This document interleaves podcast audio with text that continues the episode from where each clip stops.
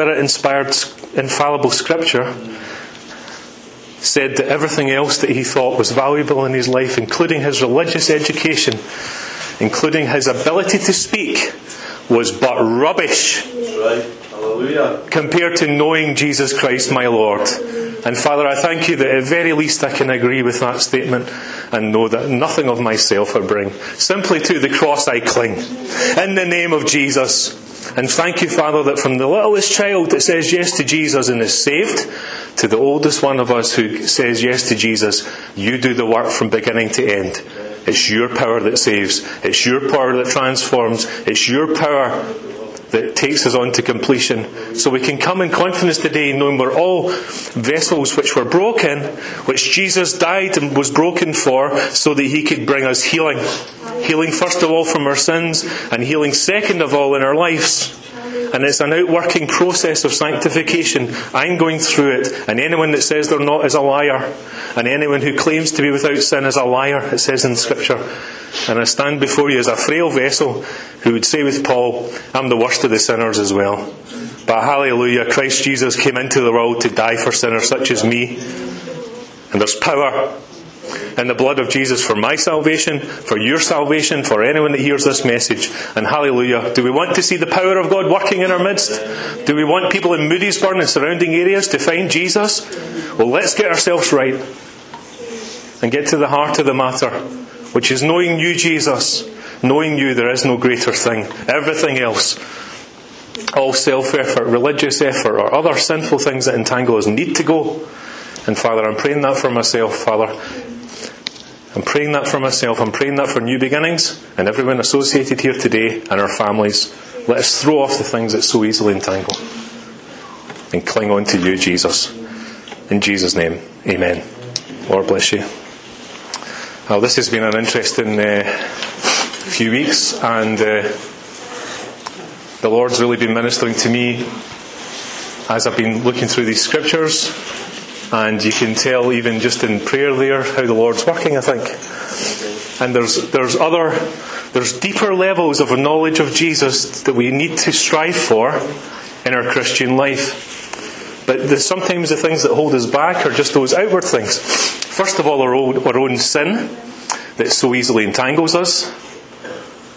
And then other things in the world that just distract us from God's, God's purposes and plan for our lives. Isn't it really easy? The troubles of this life, our own sin, but also the troubles, the difficulty, the hardship.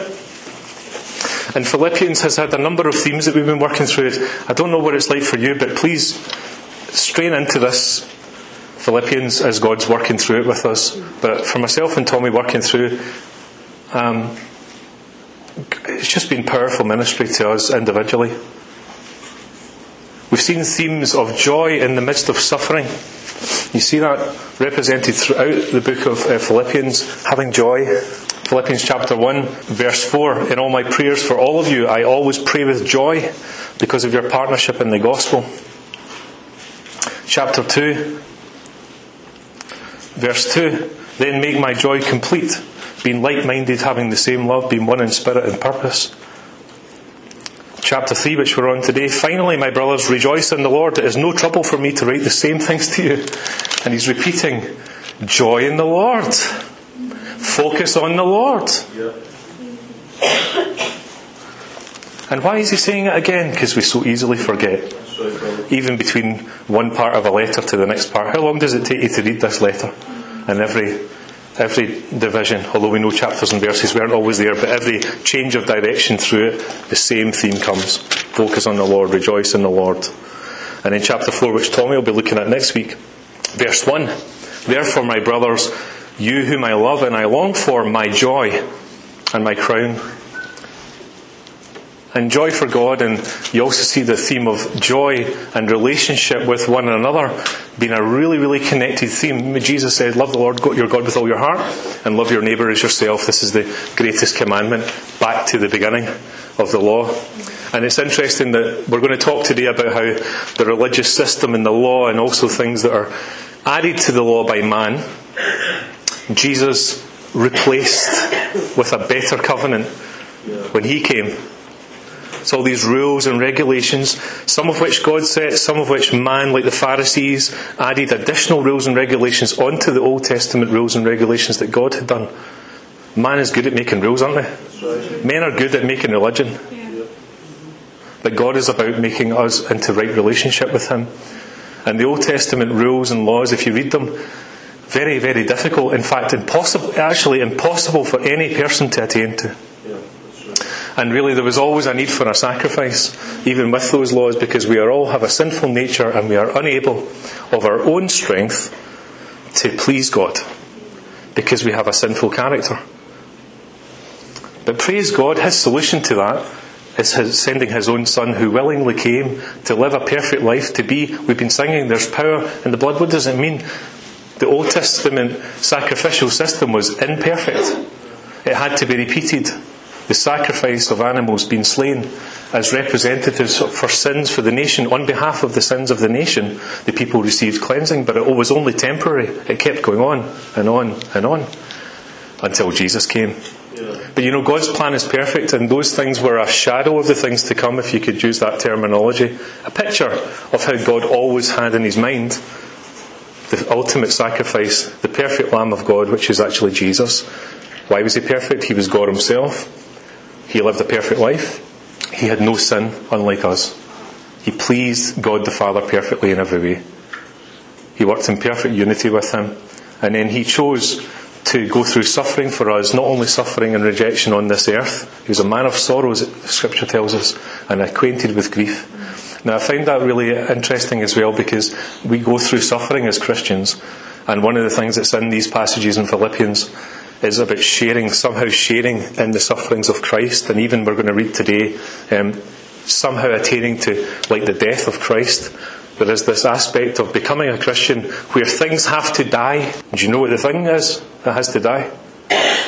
Me. you. It's us that has to die. It's our own sinful nature. We had some chaps across from the uh, the Haven, the Teen Challenge Mission, which is a wonderful work of God, started through David Wilkerson and the power of God and the Holy Spirit through that works. It's there to be seen because well beyond his life, there are people being delivered all over the world through this Teen Challenge Addiction Recovery Ministry. And some of them came to our men's night. And one of the guys was through the programme and he's became a mentor to the, the guys that come into the programme. And he says, I keep telling all the guys that come in, go to just hurry up and die, because until you die, you're not going forward with the Lord. And do you know what? I, I get challenged by that as a Christian because we live somewhat cushy lives, I would suggest. Many of us, you know, we look at people like that and we say, You've had a broken situation, well, I'm better than that. Well, no, we're not. We're all horrible sinners. Horrible, horrible sinners. And if we saw ourselves the way God saw our sins, we'd be ashamed. And you know, one of the processes of life I think that helps you to have a lot of grace for other people is to see the utter sinfulness of our own sin. Hurry up and die. Stop trying to live of your own effort. And you know, there are Christians, and I would include myself in this category, many, many times in my history as a Christian, who are living by self effort and self righteousness to please men and women in the church, and who are not living a self sacrificial life and are not dying to self and dying to sin. And we all should be evaluating ourselves. I think I've got no time to almost evaluate anyone else because I'm so too busy with the Lord examining me. And it was interesting on Monday. I don't mind sharing this with you. We came to study for a couple of hours and we ended up in tears and praying for two hours. Let the Word of God speak to you and examine yourself with it. It's all about you and Lord. It's not about the next person next to you. And so often we're so concerned, and I say this with love and grace, we're so concerned about someone else's behaviour or someone else's actions towards us or other things that we take our eyes right off the Lord. And what I see in Paul is he's, he does deal with sin. He deals and he corrects the church where they're wrong, like he does in Philippians 4, where there's two people not agreeing with one another. But his focus isn't on the people so much in a negative way. He's not focusing on their sin in a negative way to point out to them. He's looking for something greater, which is unity in the Lord and blessing. And I think Paul had that self examination was evident. You'll see it in chapter 3. But while I say self examination, let's also rejoice because before you can realise that you can safely die to yourself, you need to know that you're safely living on the other side. It's an interesting concept, but God saves us and brings us new life. We are a new creation, He's brought new life. But in Romans 8, it tells us that a Christian can still experience death in their life if they follow the sinful nature and don't follow the power of the Holy Spirit. So I'm going to read Philippians chapter 3. I'm allowing the Lord just to lead me today as well in terms of, in terms of this. In my Bible, these added titles that weren't originally there, this one is helpful though. It says, No confidence in the flesh, no confidence in myself. Finally, my brothers, rejoice in the Lord. It is no trouble for me to write the same things to you again, and it is a safeguard for you. Watch out for those dogs, those men who do evil, those mutilators of the flesh. For it is we who are the circumcision, we who worship by the Spirit of God, who glory in Christ Jesus, and who put no confidence in the flesh, though I myself have reasons for such confidence. If anyone else thinks he has reasons to put confidence in the flesh, I have more. Circumcised on the eighth day, of the people of Israel, of the tribe of Benjamin, a Hebrew of Hebrews, in regard to the law, a Pharisee, as for zeal, persecuting the church as for legalistic righteousness, faultless. But whatever was to my profit, I now consider loss for the sake of Christ. What is more, I consider everything a loss compared to the surpassing greatness of knowing Christ Jesus my Lord, for whose sake I have lost all things. I consider them rubbish, that I may gain Christ and be found in him, not having a righteousness of my own that comes from the law but that which is through faith in Christ, the righteousness that comes from God and is by faith. I want you to know Christ and the power of his resurrection and the fellowship of sharing in his sufferings, becoming like him in his death, and so somehow to attain to the resurrection from the dead. Not that I have already obtained all this or have already been made perfect, but I press on to take hold of that for which Christ Jesus took hold of me. Brothers, I do not consider myself yet to have taken hold of it, but one thing I do, forgetting what is behind and straining toward what is ahead, I press on towards the goal to win the prize for which God has called me heavenward in Christ Jesus. All of us who are mature should take such a view of things. And if on some point you think differently, that too God will make clear to you. Only let us live up to what we have already attained. Join with others in following my example, brothers, and take note of those who live according to the pattern we gave you. For as I, I, have often told you before, and now say, even with tears, many live as enemies of the cross of Christ. Their destiny is destruction, their God is their stomach, and their glory is in their shame. Their mind is on earthly things, but our citizenship is in heaven, and we eagerly await a Saviour from there, the Lord Jesus Christ, who, by the power that enables him to bring everything under his control, will transform our lowly bodies so that they will be like his glorious body. Amen. I've mentioned already that Old Testament system and also the, the people who have added to these Old Testament system, like the Pharisees who were present in this day and coming in with legalistic uh, Christianity. So there were those that were even being Christians and they were coming back and saying, You need to also, all you Gentile who were the non Jewish folk, um, that Paul was largely reaching and ministering to, that God had sent to. The Jewish Christians were saying you need to do these extra things, circumcision and a few other things there as well. And there was this situation where they had to realise that they were saved by grace. And that those things, as was saying earlier on, I'm not going to get into a whole lesson on that today, that would take too long. But in essence, uh, our faith is by grace from God through faith in the Lord Jesus Christ. And this early church was having difficulty just trying to get free of some of those additional aspects of the church. So that's the context in which uh, Paul is writing. But I want to go past that because Paul gets to the crux of his own self, and this is where I'm talking about our own self examination. He's thinking about his life before he knew Jesus, before he understood what salvation meant. And he, he weighs things up like on a set of scales. We don't really have these things, do we? Maybe you do in baking, Kathy. You probably do through in the coffee house. But a set of scales, you know, where you kind of balance things out was what I had pictured in my head. And one is weighted at one side with a certain amount of things on it, and another one's weighted. So I was thinking of a picture of scales uh, as if measuring up. And on one side, you've got uh, what he had measured as once being very valuable in his life, of, of, real massive importance to him. He says, first of all, I was circumcised on the eighth day, verse 5, which was a requirement of the law.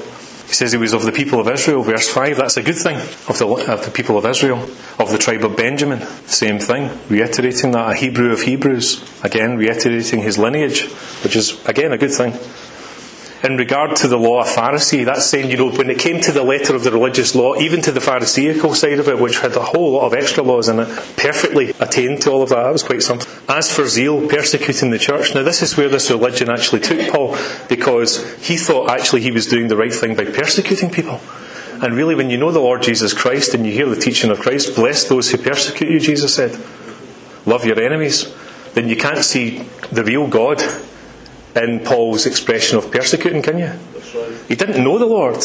He just knew religion. He knew a set of rules and regulations that he was trying to obey, but he had no idea who God actually was. So that's the context he's saying in verse 4. So I, I myself had such reasons for this confidence. If anyone thinks he has reasons to put confidence in himself, in the flesh, I have more. And he goes through these things. So that's what he had thought, you know, that's what my life is. But then he encounters Jesus on the Damascus Road, and Jesus, so what did Jesus say to him? I am Jesus whom you are persecuting. He's like, he's met God, and God's telling him, You're against me. Did you know that? You think you're following God, but you're not. What a shock that would have been. And I think, you know, that when he went into that blind state he had and someone was sent to go and take the scales off his eyes, what on earth would Paul, or Saul as he was called there before he was renamed Paul, what would he have been thinking? I was responsible for stoning of that man of God, Stephen, who was full of the Holy Spirit. And here's me now, realised that he's right, and I stood there and I authorised his death. He was a murderer of the people of God. Imagine the pain he would have felt of his own sin. It's bad enough when we sin against ourselves, but when we sin against others and commit murder to people whom God has called to preach, wow, bad, bad stuff, isn't it? So is it any wonder that Paul realised he was a sinner and realised that everything that went before him that he had thought was good was worthless? But what about in the gain side? He says, For whatever I thought was profit, I consider loss now. It's gone. I would suggest when he met Jesus, everything just dropped off him. All of his self. And I'm praying for that for myself. Because whatever happened in Paul's life was so deep and so, I would say, sudden as well. A deep work of God. A very special work of God. But he was just a man like you and I. But it just shows you what can happen, isn't it? It gives you an encouragement. Paul wasn't perfect. He's not some kind of other Jesus. He's a man who sinned and who made mistakes. Not a perfect man. Important to understand that. And it's very important. It's actually great that we have the example of we know he was a sinner. It's in the Bible, authorising the death of Stephen. It's not hidden from us. So he died on the Damascus Road and he became spiritually alive by coming to know the true Jesus and knowing what it is to be saved. So everything else just disappeared. It's wonderful. Just left it all behind. So what was on the gain side? Well, it's more. He, he basically the gain is actually more about what he's thrown off. I was talking earlier on about hindering. Actually, for us to experience some of the gain as a Christian, I believe you receive everything on day one of a Christian. Right? That, I believe that. It's by grace you're saved through faith, not by works, lest anyone should boast. Ephesians two eight and nine.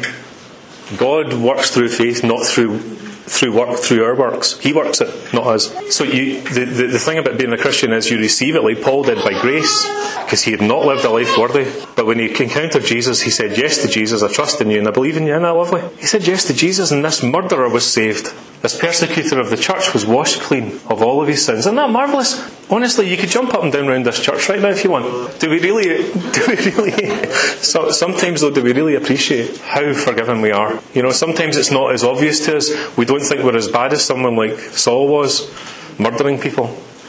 But every lie we've committed, every hurt against another person, every lack of love, every other sin that's so called smaller is not small to God, it's major to God. And we can murder somebody through our hatred. Jesus compared it to such. If we hate somebody in our heart, it's as bad as murdering them. You know, so these emotional things that we sometimes downplay are equally as sinful. So again, I'm just sort of talking actually more about myself, which is why the Lord's even breaking me go through in this passage here, because what the Lord is doing to me, as I'm sure He would do to you, is asking you to examine your own self. What do you need to die from? What do you need to let go of? Paul had had this experience, and I would suggest that his gain, his experience of the gain, happened after he dealt with shoving the rest of the thing out. He received it on salvation, he received the gain, but he experienced it deeper because he threw everything else off that was rubbish. So he says, Everything's a loss compared to the surpassing grace of knowing Christ Jesus my Lord, for whose sake I have lost all things, just thrown them off. I've considered them rubbish that I may gain Christ, verse 8. Again, just putting everything that's not of Christ, eh, everything that's sinful off.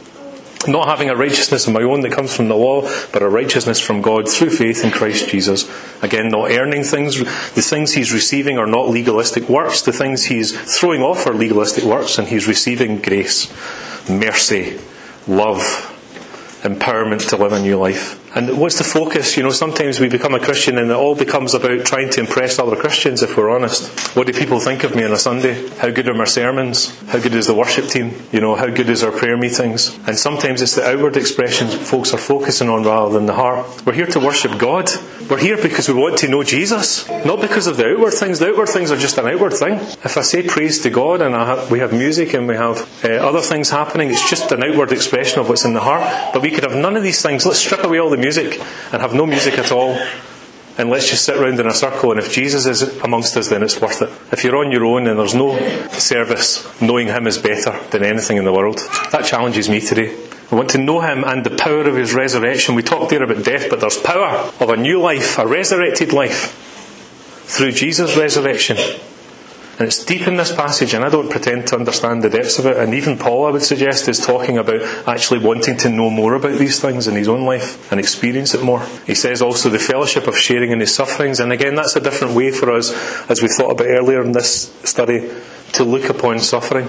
I believe we should be pray, praying to God for deliverance from situations that we're in that are causing pain and suffering. We should pray for healing in lots of different ways, and we believe in a God who does that. But sometimes God would choose to leave us in a situation where there's suffering and pain, and He didn't promise that that wouldn't be the case. And Paul is the perfect example in Philippians, where we see that in Acts 16 he had been released from a prison situation by a miracle of God, chains falling off prison doors flying open.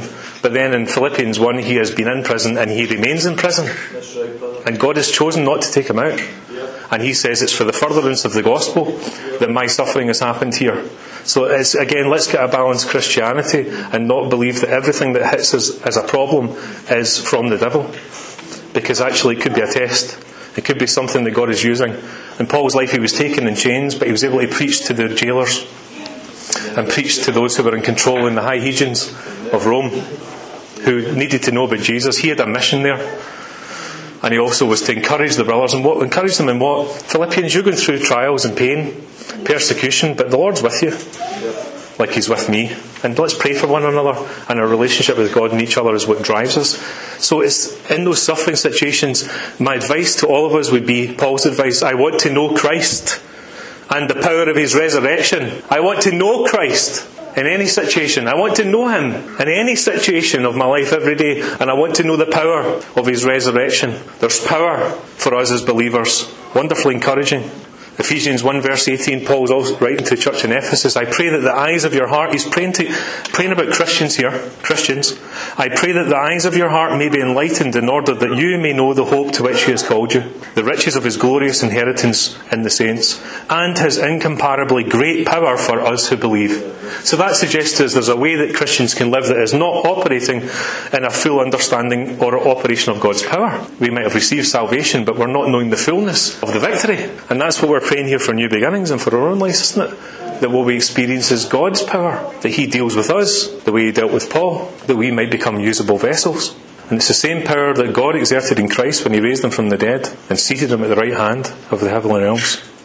Ephesians 3:16 Paul again is praying for the church I pray that out of his glorious riches he may strengthen you with power through his spirit in your inner being so that Christ may dwell in your hearts through faith and again just find that wonderfully encouraging I lived a lot of my life um, with quite a legalistic view of Christianity, having a full understanding about forgiveness and, and receiving Jesus as my Saviour from a young age, but then having a feeling as if I had to work at things, and that in order to earn God's love, I had to work and do things, and, and whenever I sinned and I fell, I, I really felt no assurance in my salvation, really. I, I had no confidence.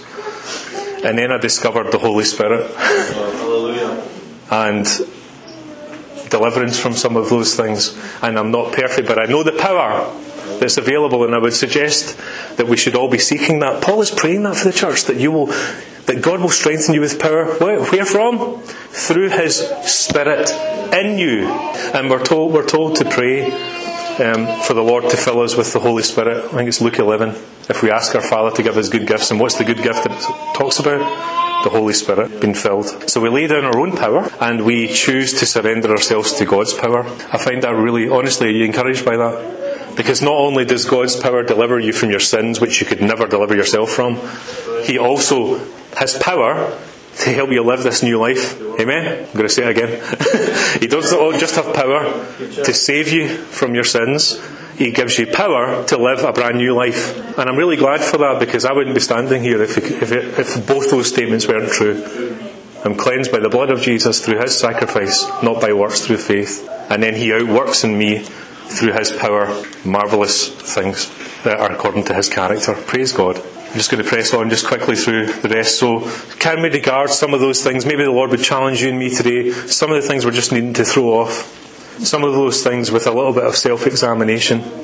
The Lord would just put his finger on and say, Do you know what? That thing, you need to let that thing go. That's the first thing. And then the second thing is pressing in now, letting go of this, but pressing into the main thing, which is knowing Christ. You know, we've never seen Jesus, but we love him. Do you love him? We love him through the simplicity of faith when we trust in Him as Saviour. We don't have a picture in our head. Sometimes I just shut my head and just try to experience the love of God, though I've never seen Him. And the Bible uh, tells us we're blessed. Blessed are those who haven't seen Him, and yet have still believed. One day we will see Him. But until that, you're kind of straining in your mind to go, what does He look like? What does He talk like? We see the words, but what would it be like to hear His voice? And it's that relational side that's driving Paul. And he's saying, I'm pressing on towards the goal. So I'm just going to move straight on to 12. He's saying, Not that I've already obtained this. I would suggest that. He's saying, I know I have not attained perfection like Jesus this side of heaven. I know I have not attained that. I'm not everything Jesus was. Nor have I already been made perfect. But I press on to take hold of that for which Christ Jesus took hold of me. Hallelujah. So there's the encouragement I was talking about earlier.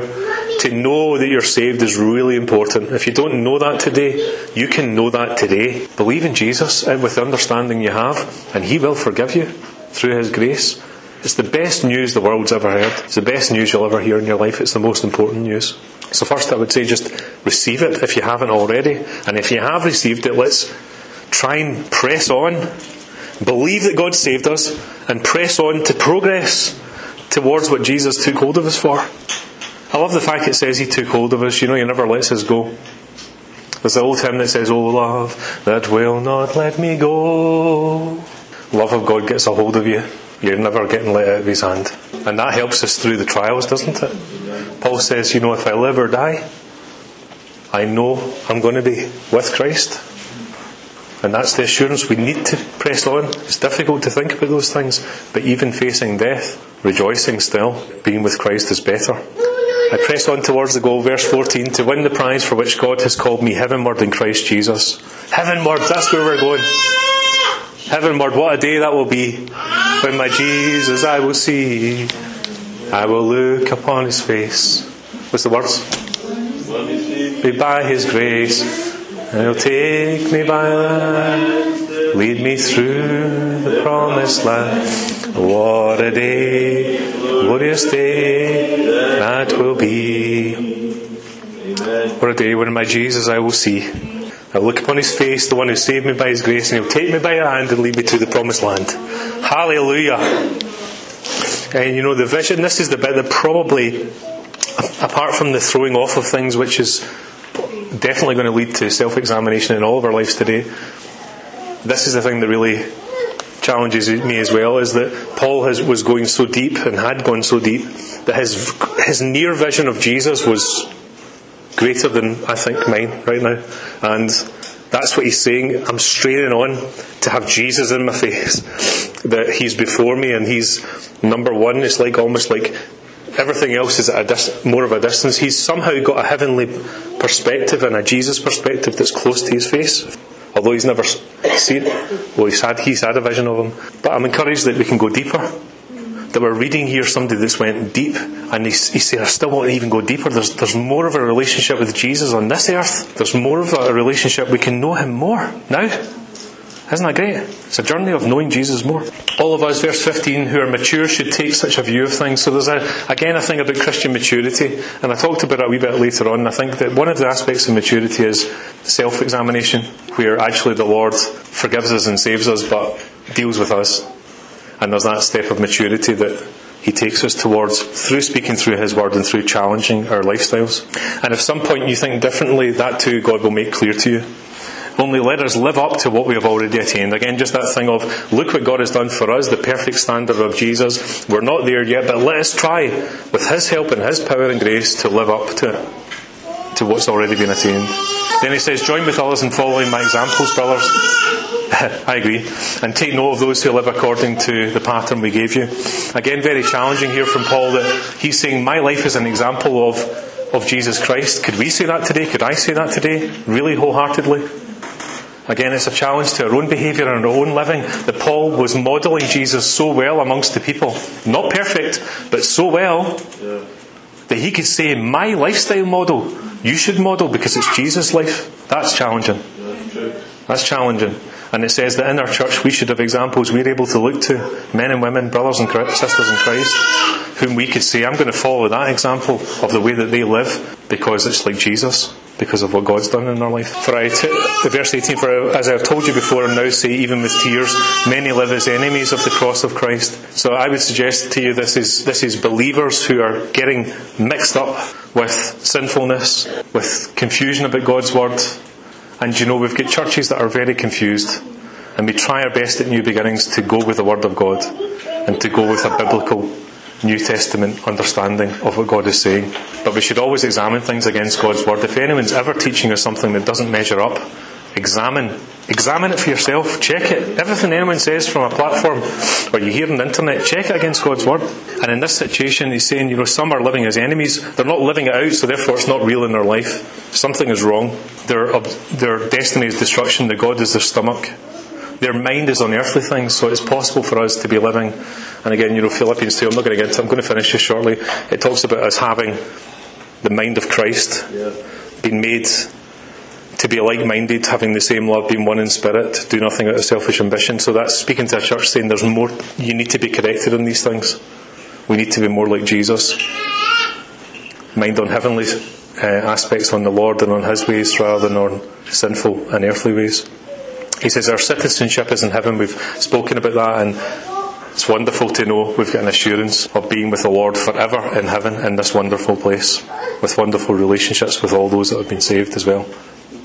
And we eagerly await a Saviour from there, the Lord Jesus Christ. You know, He's coming back, and whether we die before He comes or whether He comes in our lifetime, Jesus is coming back to bring a new heaven and a new earth. None of us understand fully what that means, but it's going to be marvellous, isn't it?